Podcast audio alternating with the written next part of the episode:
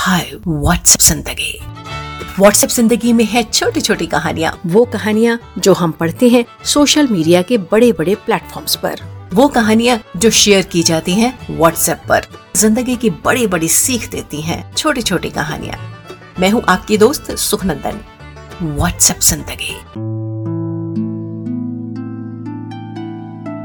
Business में घाटा होने के कारण एक सेठ इतना परेशान हुआ कि वो आत्महत्या करने चल दिया। रास्ते में उसे एक सिद्ध संत मिले। उन्होंने उस सेठ की परेशानी का कारण पूछा तो सेठ ने बताया कि उसे व्यापार में बहुत नुकसान हुआ है। संत ने मुस्कुराते हुए कहा, बस, इतनी सी बात है। चलो मेरे साथ। मैं अपने तपोबल से धन की देवी लक्ष्मी जी को तुम्हारे सामने बुला दूँगा। फिर जितना चाहे धन मांग लेना सेठ उनके साथ चल पड़ा। अपनी कुटिया में पहुंचकर संत ने अपने सिद्ध बल से लक्ष्मी जी को साक्षात प्रकट किया। लक्ष्मी जी इतनी सुंदर थीं कि उनको देखकर सेठ मंत्र मुक्त अवाक रह गया और धन संपदा मांगना भूल गया। लक्ष्मी जी को निहारते निहारते सेठ की नज़र लक्ष्मी जी के चरणों पर पड़ी। उनके चरण मैल से सने हुए थे। सेठ ने हैरानी से पूछा, माँ आपके चरणों में ये मैल कैसे? लक्ष्मी जी बोले, पुत्र, जो लोग भगवान को नहीं चाहते, वो मुझे ही चाहते हैं।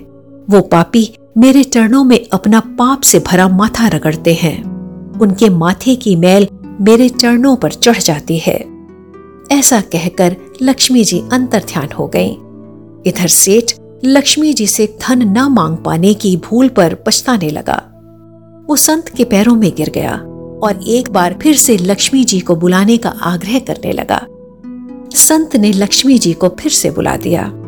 इस बार लक्ष्मी जी के चरण तो चमक रहे थे, पर माथे पर धूल लगी थी। सेठ फिर से हैरान और अवाक होकर लक्ष्मी जी को निहारने लगा। धन मांगना भूलकर वो लक्ष्मी जी से पूछने लगा, माँ, आपके माथे पर मैल कैसे लग गई? धन की देवी लक्ष्मी जी ने कहा पुत्र, ये मैल नहीं है, ये तो प्रसाद है। जो लोग भगवान को ही चाहते हैं, उन्हें मुझसे कोई लगाव नहीं। उन भक्तों के चरणों में मैं अपना माथा रगड़ती हूँ।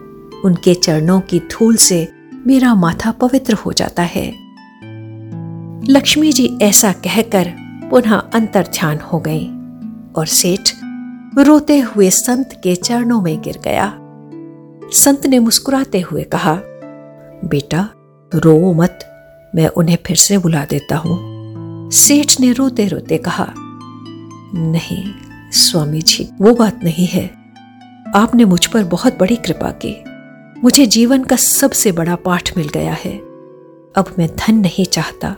अब तो मैं अपने बचे हुए जीवन में भगवान का ही भजन करूँगा और सत्कर्म करूँगा। साथियों, कहानी को सोचिएगा जरा। व्हाट्सएप ज़िंदगी। ओनली ऑन हब पर